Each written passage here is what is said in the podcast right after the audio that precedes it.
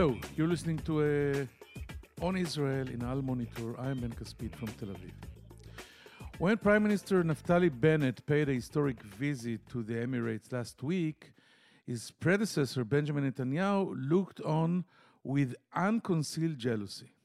He felt that although he had uh, engineered Israel's peace agreements with the UAE, Bahrain, and Morocco, his successor was reaping their fruit. A new book causing waves across oceans and seas challenges Netanyahu's appropriation of the Abraham Accords. Its name, Trump's Peace, says it all. It was written by Barak Ravid, probably the Middle East's leading diplomatic correspondent, writing for Walla News in Israel and Axios in the United States. The book is full of original reporting, revealing behind the scenes developments and slaughtering some sacred cows grazing in Israel's political pastures in recent years. Chief among uh, these is the perception that Netanyahu and Trump are good friends, members of an intimate mutual admiration society, and that this explains the generous American policy changes in Israel's favor, such as moving the US Embassy to Jerusalem. Not quite as the book reveals. The interview Ravid obtained with Donald Trump three months after leaving the White House, a bitter and angry man, made headlines around the world, unmasking Trump's true feelings about the Israeli prime minister, whom he dismissed with the F word and said he didn't say spoken to him since the elections. Beyond Trump's deep humiliation, over what he wrongly views as Netanyahu's betrayal, the book contains fascinating historic, geopolitical, and diplomatic insights. It unveils the backstage developments that resulted in an historic agreement disproving the age old paradigm according to which Arab states would never make peace with Israel as long as Israel doesn't make peace with the Palestinians. The peace that Trump made is alive and kicking, and Barak Ravid will be here alive and kicking as well, to tell us all right after this short break.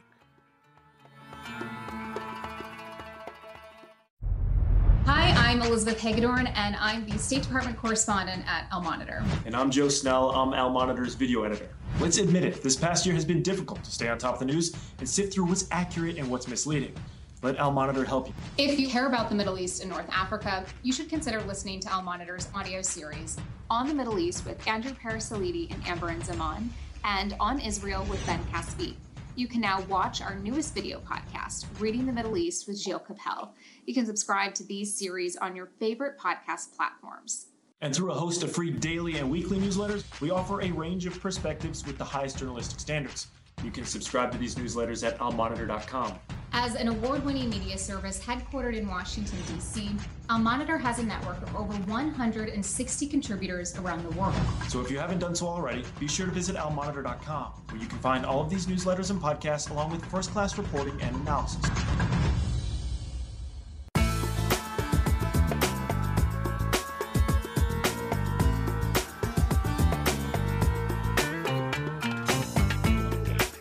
Now I'm very uh, uh, happy to welcome my friend and colleague Barak Ravid.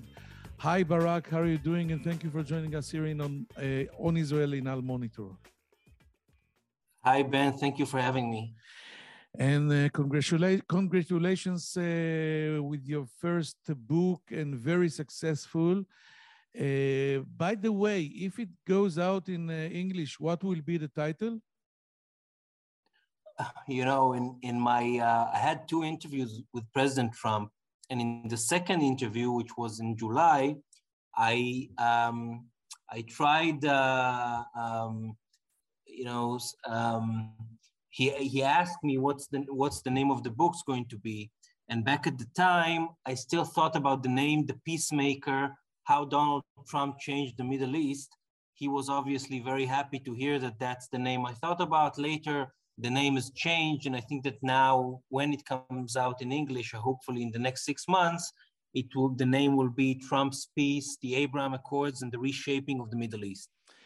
And it uh, it is out in Israel, and it is uh, it, it's leading the, the, the table of the bestsellers, and it's uh, fascinating. And I wanted to ask you first, Uh, when and why did you decide? It's not a simple decision to write a book about the, the Abraham Accords. Did you believe that diplomatic agreements with three states that uh, had never been at war with Israel would hold an, an entire book? Um, you know, first, I didn't even, at the beginning, like a year ago, I wasn't even sure that people still read books. That was my, uh, you know, my main uh, thought at the time. Uh, and then I, you know, I just asked some friends and they said, no, no, no, you should write it. We think it's an, interesting thing. And when I went to uh, the publisher of uh, Yediot books, he basically told me after two minutes of phone call, he just told me, start writing, I love it. And so I did. And I thought that the Abraham Accords were really the biggest breakthrough in Middle East peace in 25 years. And I wanted to be the person who will be the first to write uh, as detailed as possible account of how those uh, accords uh, came about. And I think the result is uh, is very good. Now, please try and sort out the questions of credit. Would the Abraham Accords have? Uh, yes, I know it's difficult. Have come into the world without President Trump, or without Netanyahu? How would you split the credit between these two? Or would you say that Netanyahu actually delayed and, and, and almost sank this initiative? Uh, well, I think there are three people who deserve credit for, for the Abraham Accords. First, let's start with Donald Trump. I really think, I know it's a controversial thing to say, but I really think, according to uh, the research I had for the book, the conclusion I got is that the Abraham Accords wouldn't have happened without Donald Trump in the Oval Office. And there are several reasons for that. First, because uh, Trump's policy in the region, like it or not, it had good, good consequences, it had bad consequences. But one of the good consequences was that it got Israel and the Arab world closer together. And Trump also managed through his policies to create relationships uh, with a lot of trust with regional leaders. And I think this was very uh, important to get the Abraham Accords. Second, uh, the people that Trump appointed to deal with this file, mainly Jared Kushner and Avi Berkowitz, were really the closest people in his inner circle. So when they uh, um, get something right and when they have an achievement, you know, he deserves the credit. He appointed them. Uh, the same way as when he appointed people who made mistakes, it was also his responsibility. And third, Donald Trump, and I think unlike other presidents, was very ready to put his hand into his pocket uh, or into the US government pocket and take out tangibles for uh, those countries in the region uh, in order to encourage them to uh, go forward with those, uh, with those deals. And I think this was uh, critical to get those deals. So I think Donald Trump deserves a lot of credit. Now let's move to, to the second person, which is Benjamin Netanyahu. When Netanyahu came into office in 2009, he started he started pushing this new um, idea of outside in diplomacy, meaning and, and also economic peace. You, you remember talking about economic peace. Yeah, yeah, there was talk about economic peace, which uh, lasted uh, exactly two weeks. Yes. Uh, because then he realized, you know, in in in in economy as in every, any other thing uh, Netanyahu uh, mostly likes the revenue he doesn't like uh, to payment. give anything yeah exactly exactly this is you know in in many other fields in his life um, and but but Netanyahu did manage to push forward this idea of outside in first let's go to the arab world and from there we might get to peace with the palestinians and I have to admit that for many years, I thought this was bullshit. And he proved me wrong. And for 12 years in power, he managed to build a lot of secret relationships with uh, uh, countries in the region, mainly in the Gulf. But, and there's a big but, um, the infrastructure that Netanyahu has built, this diplomatic infrastructure, was very important to get the Abraham Accords. But when it got to the point of negotiating them, Netanyahu didn't really want them. It, it wasn't his first priority. His first priority is to try and annex parts of the West Bank. Uh, and you remember that after putting together the government in May 2020, uh, he put this deadline of July 1st to start the annexation process. And for Netanyahu, this was the most important thing. He campaigned on it for three consecutive uh, election campaigns. And at the end of June, when the deadline really got close, the Trump administration really pushed back on this idea because they didn't want to do it. They didn't want to go with this unilateral uh, annexation. They were willing to, let's say, accept some sort of annexation if Netanyahu gives uh, territory to the Palestinians, which he never dreamed of, of doing, obviously. And when we got to the end of June, we, we almost reached the biggest clash between the Trump administration and Netanyahu over this. And Netanyahu, at a certain point, even seriously considered going forward with annexation without a green light from Trump. And Trump's people, Kushner and Berkowitz, told Netanyahu directly, well, if you do that, first, you know what happens to somebody who pisses off Donald Trump. Uh, Trump tweets against him, which is, you know, a, a big threat. and second, they told him, you'll turn your biggest uh, friend to your biggest enemy. And Netanyahu held several discussions of on what to do, and he decided to cut his losses and to go for the Abraham Accords.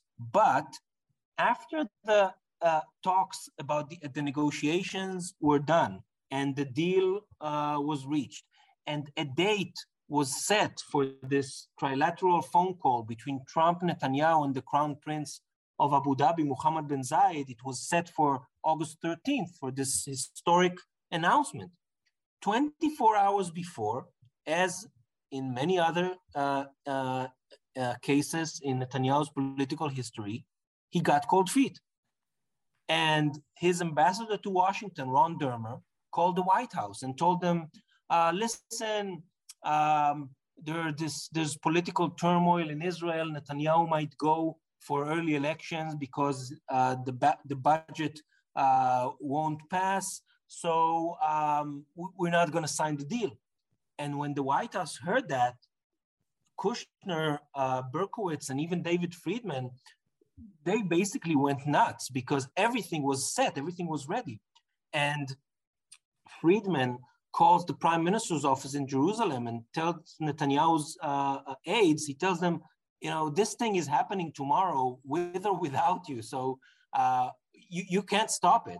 And then he calls Ron Dermer, uh, the Israeli ambassador, and he tells them, Ron, this is happening.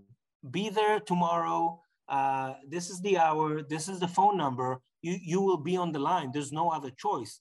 And Netanyahu realizes that uh, that's it. There's no way back and and he goes for it. So so while Netanyahu laid down the infrastructure that was critical to get to the Abraham Accords, when the Abraham Accords were actually negotiated, he, he really, it wasn't his first choice and he tried to get out of it. The, the, the third know, person you know, okay. who deserves credit. Okay.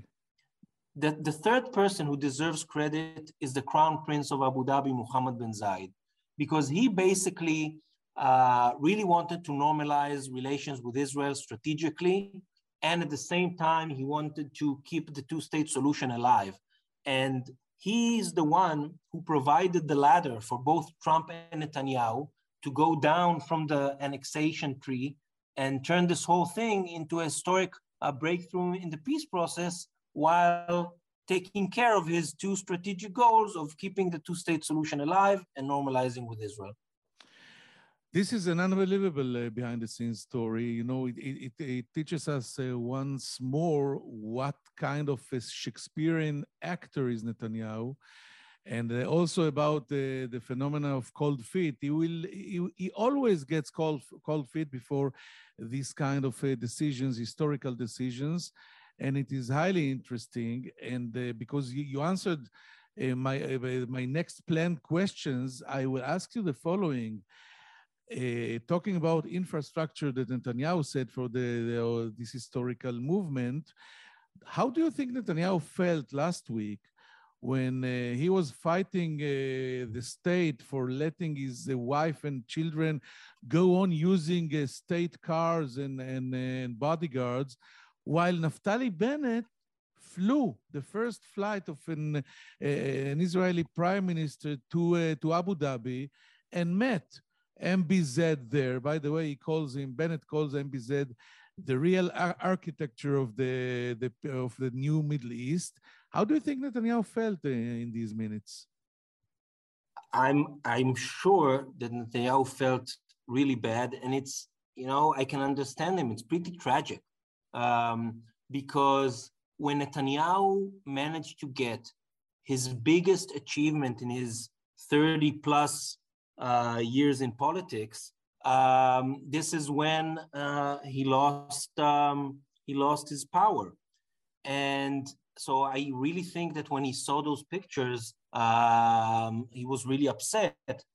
And by the way, I, th- I and I also wrote it in the book that many of the things that Netanyahu did during the negotiations on the Abraham Accords, for example, um, keeping Benny Gantz, the Minister of Defense, and Foreign Minister Gabi Ashkenazi in, the, in total dark about those negotiations, obviously that did not help uh, uh, to keep his government uh, together.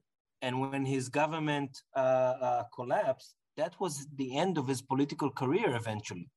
And I will tell you something else. The Abraham Accords, in a way, um, cre- created a big change in, the Israel, in the Jewish society in Israel, meaning it softened a lot of the tensions the Jews in Israel felt about Arabs. And I think that also con- contributed to the fact that today we have an Arab uh, party in the coalition. So, in a very strange uh, way, I think the Abraham Accords, which were Netanyahu's biggest achievement, also laid the ground for his um, for his um, fall from power. Yes, for his rival to to uh, to annex Mansour Abbas into the coalition. Yeah. And, and Netanyahu uh, came out, out from this adventure uh, uh, not as a prime minister, but as a peacemaker. He brought uh, the, the Israeli Arabs inside the coalition, and, and he brought, uh, he was one of the key players in the game that brought the Emirates and more states to peace with Israel. And because you mentioned, just mentioned Gabi Ashkenazi and Benny Gantz from Blue and White, uh, do you think what part did they play in blocking the annexation, or did they did not, did not play a, a, part at all? No, I think they had a big part, a very big part, because even though the coalition agreement between Netanyahu and them uh, didn't give them a veto power over this decision about annexation, Netanyahu could just go for it. They uh, did many things, especially in their talks with the White House that basically created an environment in which the White House felt that you know going for annexation without a broad consensus in the Israeli government would be a very problematic thing and they made it clear to the White House that they don't support a unilateral annexation and they actually were the ones especially Ashkenazi who gave this idea to the White House that you know, if you want to go forward with annexation, we should do it as not as a unilateral step, but as a step that also includes benefits for the Palestinians. And the White House bought this idea and brought it to Netanyahu. Uh, and Netanyahu wasn't ready to give anything to the Palestinians. So this idea that Gantz and Ashkenazi uh, um, uh, promoted actually contributed a lot to stopping annexation uh, for good. So we see that the, the, the, the all-time master of politics in Israel, Benjamin Netanyahu, was hacked by two rookies like uh, Gantz and Ashkenazi. And but I want to learn some more uh, uh, uh because so many revelations and scoops in this book. Can you tell me? How did the assassination of Iran's Revolutionary Guard chief Qasem Soleimani turn from being a, a peak moment in US Israeli cooperation to one of its most significant lows because I didn't know it. This is really an amazing story. I think that it's really one of the stories in the book that that I, you know, when I heard it, my my ears started burning. Um, and I'll tell you uh, some of the behind the scenes. In my second interview with Trump, I asked him about the Soleimani uh, assassination because I wanted to know details about the cooperation between Israel and the US about it. And then his answer shocked me because he said, Well, I know exactly what happened there. And I was very disappointed with Israel. Israel did not do the right thing on Soleimani. And I said, What? what did you just say? And he said it again that he was disappointed this wasn't was what he expected. But then at a certain point, he stopped himself and didn't get into the details. And when I started asking people about it, um, I heard this amazing story that Soleimani, there was intelligence that Soleimani was planning attacks against US targets in Iraq and in other places in the region. And uh, Israel and the US were discussing what to do. And apparently, what Trump understood from his people, or again, there's a dispute between the people who were involved whether this was really the case or it was just something that Trump got into his mind and couldn't let go. That, but he understood that Netanyahu, let's say, refused to play a more active role in the killing of Soleimani and basically wanted the US to do it without Israel being involved at all. And Trump got really mad because he basically felt like Netanyahu was using him. Um, and he told his people that Netanyahu is ready to fight Iran until the last American soldier. Um, and again, some of Trump's people say that his feeling was, was justified. Some of them say it wasn't justified, but it doesn't matter because it, it stayed in his mind until today. And Netanyahu at the beginning uh, didn't know that that's the way Trump feels. It took several months until he understood that. And he wanted to talk about it with Trump, you know, in, in four eyes. But the, the, the only possibility was to talk with him about it was when he came to sign the Abraham Accords in September 2020, like eight months later. And Netanyahu asked the White House to have like 15 minutes of alone time with Trump. And they told him, listen, uh, we can't, there's no time. He's in the middle of campaign. Uh, you can try and catch him like between things and, and tell him about it. And then there was this reception when Netanyahu and the other leaders arrived at the White House. And Netanyahu sits next to Trump and he leans over to Trump and he whispers in his ear, uh, listen, this, this Soleimani thing was all a misunderstanding. And Trump nods his head uh, as if he uh, acknowledges what Netanyahu just told them. And Netanyahu was sure that that's, you know, that's it, problem solved. But apparently Trump wasn't very convinced. And until today, he is certain that Netanyahu used him on the Soleimani killing. And uh, this this uh, issue of uh, Trump Netanyahu relationship, actually, you you killed the theory that most of us believed in uh, that we have here a love story, uh, two old bodies that are uh, well connected and, and and and actually love each other, and suddenly you go to interview the president, here's totally different things, and you meet a, a lone bitter a, a leader in his uh, Mar-a-Lago mansion. Can you tell us a little more about it? Well, I think that Netanyahu and Trump, for their own domestic political reasons, um, were really happy at uh, projecting, you know, to public opinion that there's no daylight between them. They're best friends. There's a bromance there, because for Trump, he needed the evangelical base, and he knew that the evangelicals love Bibi, and for Bibi, he needed um, to mobilize his own right wing and ultra orthodox base that loved Trump. So it was very convenient to both of them. But at the end of the day, I, I was really surprised to, to find out that, at least from Trump's side, you know, he didn't see Netanyahu as a friend at all. He saw him as a maybe, you know, a political ally or, you know, some somebody who can help him in his own politics, um, but not a friend for sure. And when I saw Trump, as you said in the first meeting, he was really bitter and he wanted to unpack a lot of the frustrations that he had about Netanyahu. And it was only three months after he left the White House. But even in the second interview, in the phone call in July, when Trump was already, let's say, more at peace uh, with what happened, if, if one can, can, can say that about yes. him.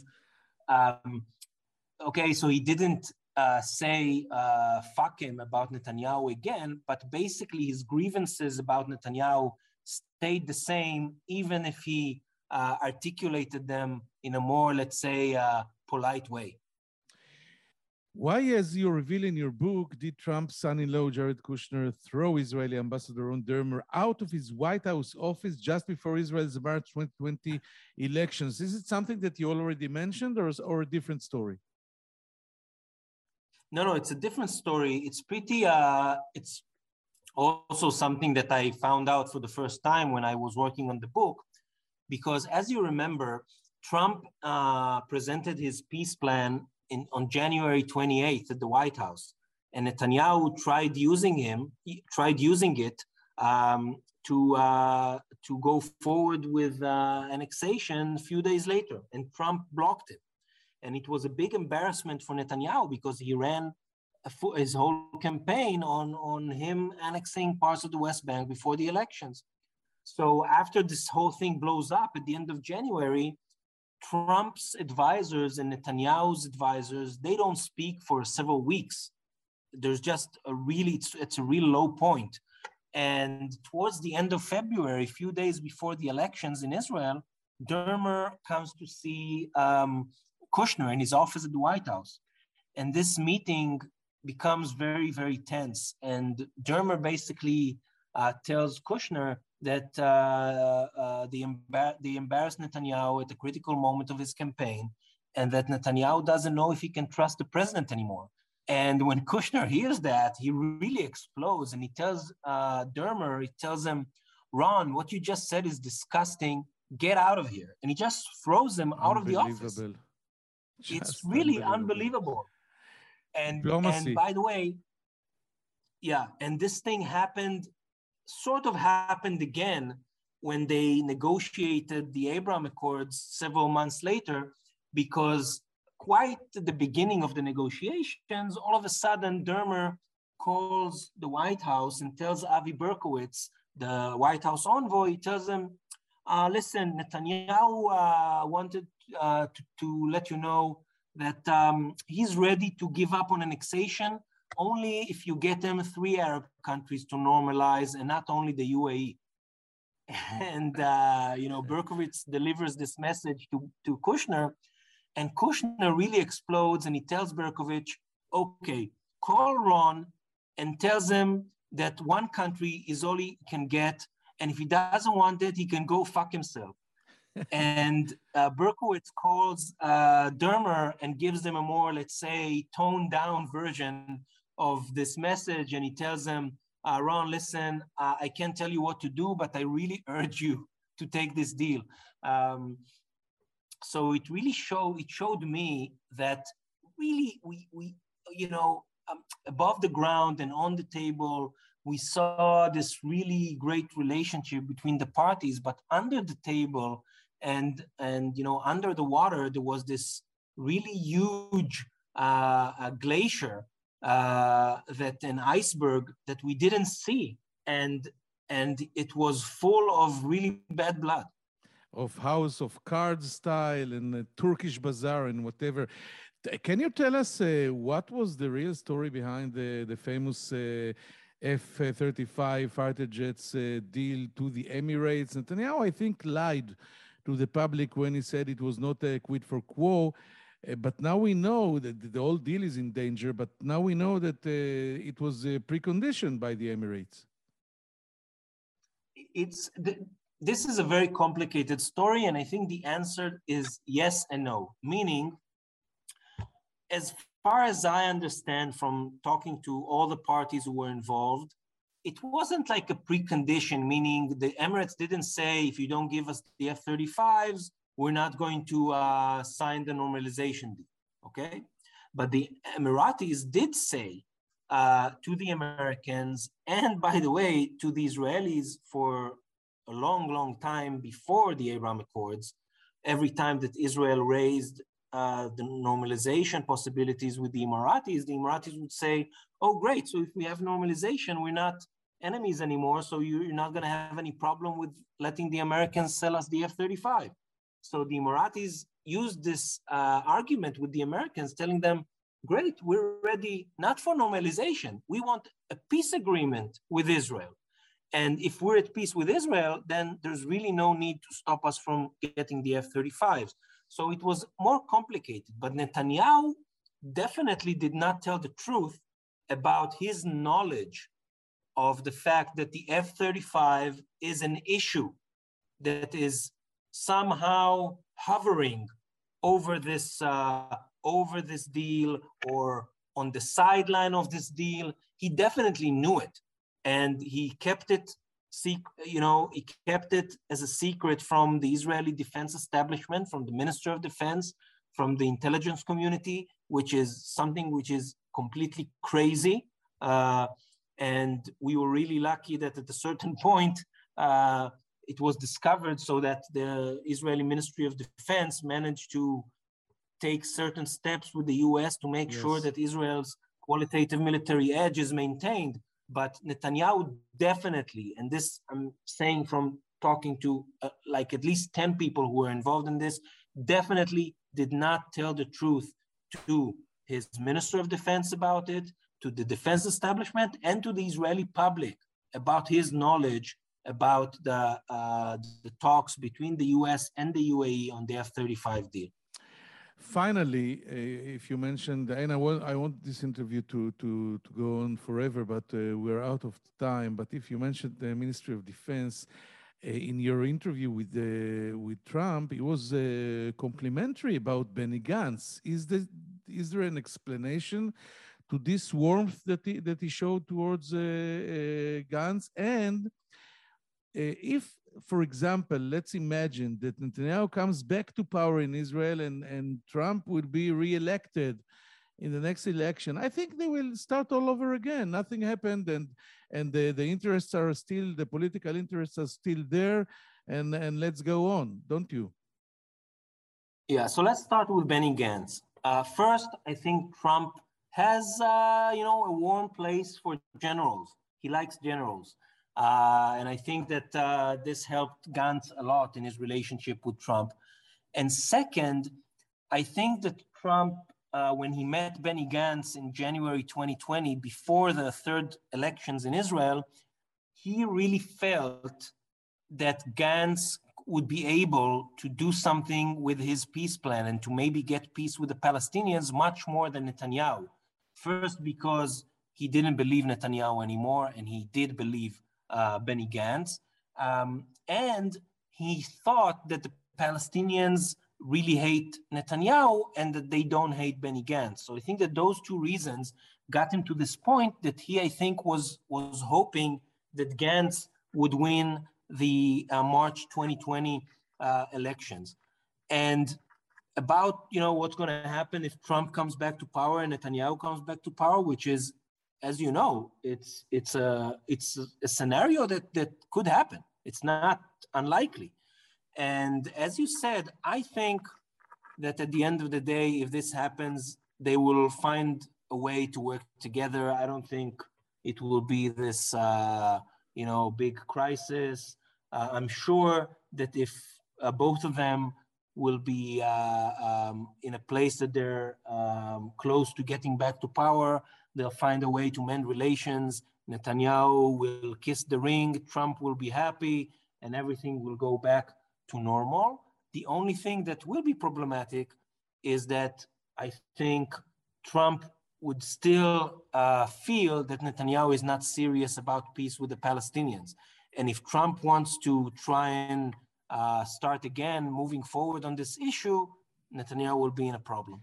And by the way, mentioning this, you see the attitude within Israeli right, and especially Bibi's uh, electoral base in Israel, you start, you seeing the turnover since this interview that you brought. uh, when when uh, Trump mentioned the F word towards Netanyahu, you suddenly see. I, I saw in one of the religious papers in the, last weekend that the, the deal of the century of Donald Trump that they all praised in real time, suddenly it's a disaster and, and everything is changed. yeah. But uh, not, don't worry, they will forget everything if and when these two gentlemen will come to power. I think uh, me and the, and the listeners enjoy this interview very much. Barak Ravid, the author of uh, the new bestseller in Israel, Trump's Peace about the Abraham Accords. Thank you very much for uh, joining us here in our Thank monitor. you, Ben. Thank you. Take care and a lot Thank of success. You, Toda. Thank you. Toda. Bye.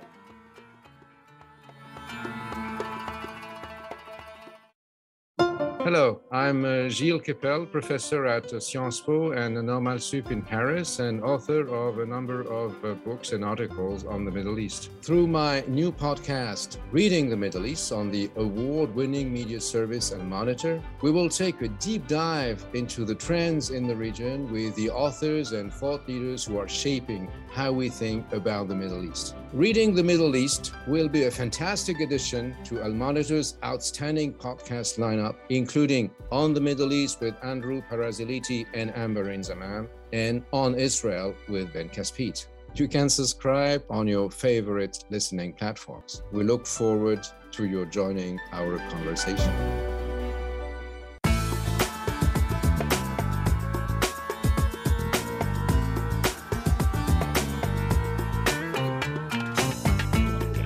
Thank you for staying with us. It's a problem how to decide where to begin with all the major headlines and unbelievable stories that Barak Ravid just told us.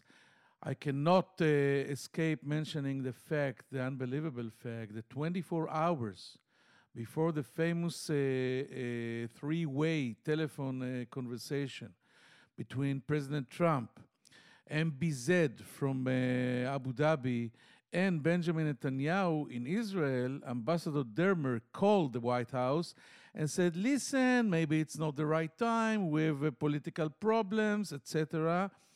Uh, they had to uh, throw him all the way outside in order to to uh, to make it clear and loud that this is going to happen, as Ambassador Friedman or Jared Kushner said, this is going to happen with you or without you, Mr. Netanyahu. Ravid uh, credits uh, the whole uh, three partners in the, the historic Abraham Accords. Of course, President Trump's uh, uh, way of doing business in the Middle East, uh, it had many advantages and also low points, but the Abraham Accords mostly are signed under the name of the president. but we cannot uh, we cannot escape from the, the conclusion that Benjamin Netanyahu was a partner, and of course MBZ, that Prime Minister Bennett calls him right now the the architect of the new Middle East. Talking about Netanyahu, uh, Ravid said that uh, the political or diplomatic uh, infrastructure that he laid in the Middle East talking about capitals like uh, like Abu Dhabi, like Bahrain, uh, Morocco, and many other places was important and pivotal in in these accords. But Benjamin Netanyahu did not really wanted this outcome. He preferred annexation. He planned annexation. He promised annexation uh, through three election campaigns in Israel. And uh, when he wanted to do it, who actually uh, stopped the, the maneuver was the White House, with a lot of support from the two generals, two uh, chief of staff, uh, Benny Gantz and Gabi Ashkenazi from Blue and White. Another important uh, uh, revelation of this book is that Netanyahu considered in one point to go for the annexation uh, act without the support of the White House. And then uh, Jared Kushner actually threatened uh, the prime minister and his staff and said, you don't have a, a, a, green light from Trump, and you don't want that your best friend will become eventually your worst enemy.